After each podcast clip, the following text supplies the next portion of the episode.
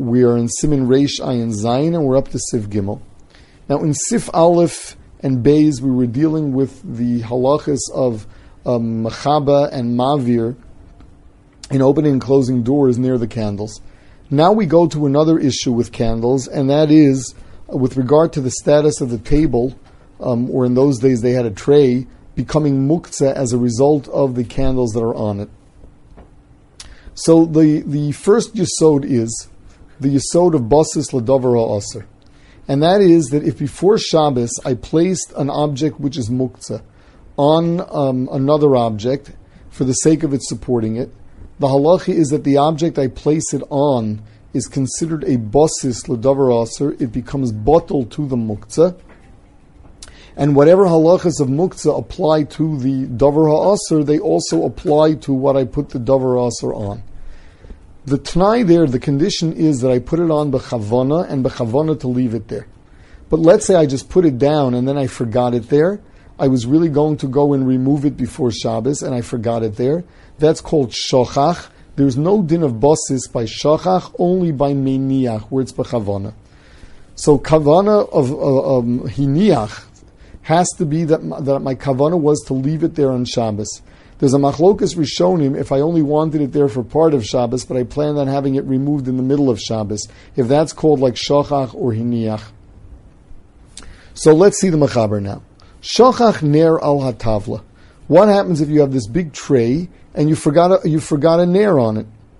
So it didn't become a basis. Minares hatavla v'hu nofel. You are allowed to move. Oh, You're allowed to move the tray and the uh, the the nair will fall off, it'll roll off. Afilahu dolik, even though it's still burning. Rak shalo yichaven lechaboso, that he should not have kavana to put it out. Um, the reason being that b'mitzias it was not a psik resha in their lanterns. You could roll the lantern off and the fire would not be extinguished. Mishnah says that although the machaber is dealing with a tavla, for us it would be the same halacha with a table.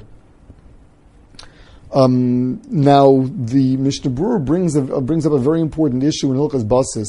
The sheet of the Prisha is that a table is too chashav to become bottled to a uh, to a a, uh, a, lantern.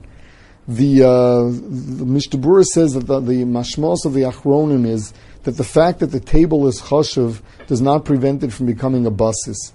Uh, what you would need is something else sitting on the table that is more chashav than the nair in order to prevent it from being a basis l'davar aser.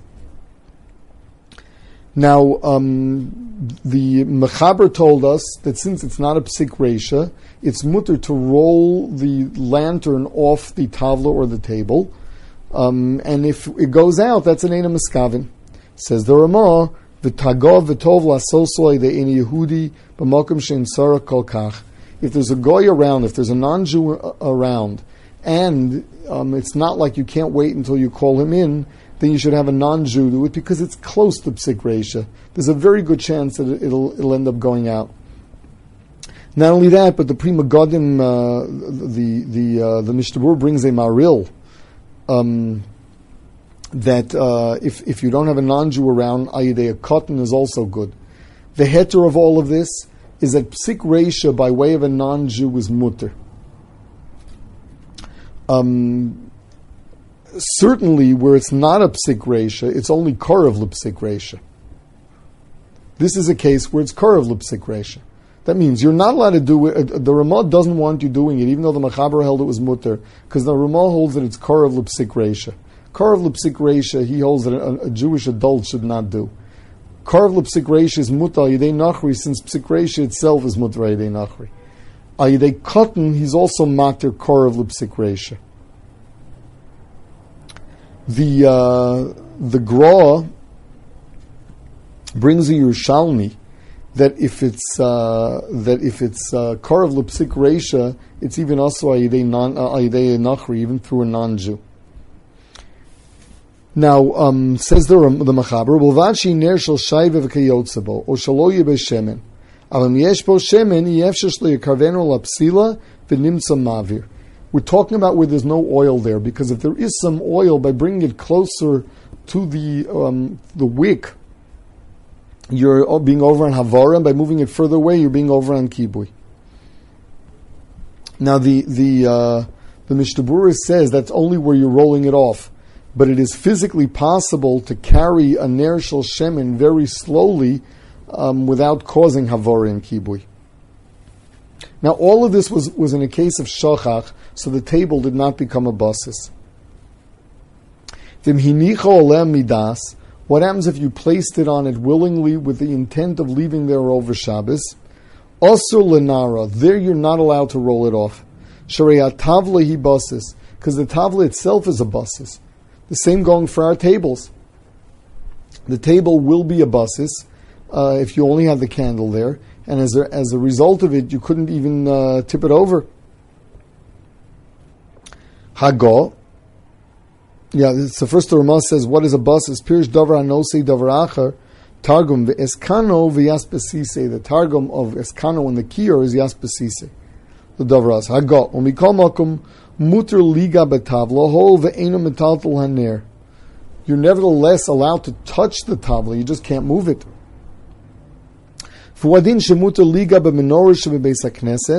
The same thing going for the the lights in the Beis Hakneses. That means in those days they were oil lights. Vaneris dolkos as long as you don't move it. Now the Mishnah brings down that we must be talking about with a, a nair that is kavua, not one that as soon as you touch it is going to start moving around. Now, um, lahalacha, with regard to the question of what is called meniach and what is called shachach, uh, if you planned on it being there at the beginning of Shabbos but intended for a non-Jew to move it away, is that meniach or shachach? The halacha is that b'makom pseida, where there's where there's a loss of money, you're afraid something will burn. You're allowed to be makel.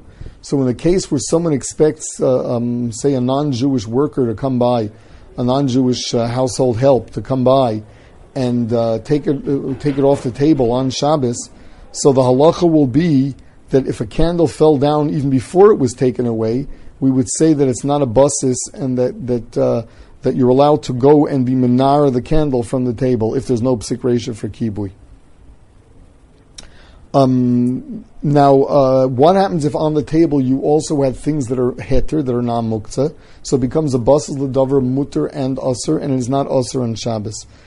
That's only if they are more, chashav than the muktzah. Now, what is the muktzah here? Says the Mishnah Berurah, the muktzah here is the flame. The flame is muktzah machmas gufo, it is not a keli. Everything else is just the basis to the flame. So in order to make it a bus the l'davra mutter, you need something that is comparable in value to the flame. Um, further, if there's no way that you can do near and you're really afraid of a fire, you can carry away the entire table. Now, what happens if the uh, if the candle was there and then went out? the table is still muktzah if you if you didn't have heter there in the in the very beginning. Um, not only that, but what happens if the table didn't become a basis? So there, the halach is you're allowed to move the table with the with the candlesticks that are there. So the question is, how are you allowed to move the table? You are moving the candlesticks, and the candlesticks are muktzah. So what heter is there? This is a heter of tiltul min hatzad l'tzarach davar mutter if I am indirectly carrying muktzah by carrying something else that drags along with it the muktzah, so long as my kavan is for the davar mutter, the halach is it's mutter.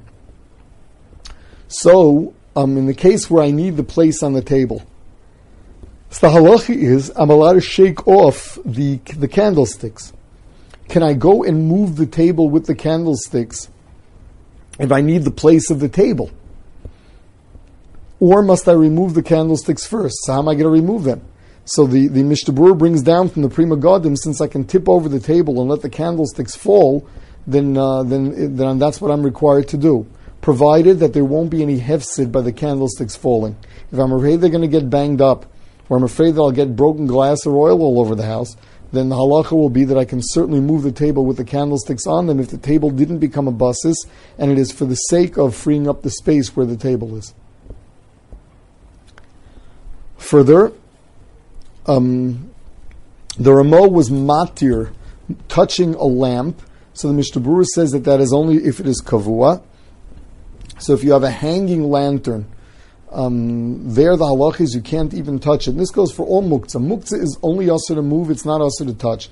unless it's muktzah that moves when you touch it. For example, it says um, an egg in a case where the egg is muktzah, you can't even touch it because it's going to roll. So the same thing for a lantern that's hanging, just to touch it will be also because it's going to start moving. Um, whereas if it's kavua, you're allowed to touch it.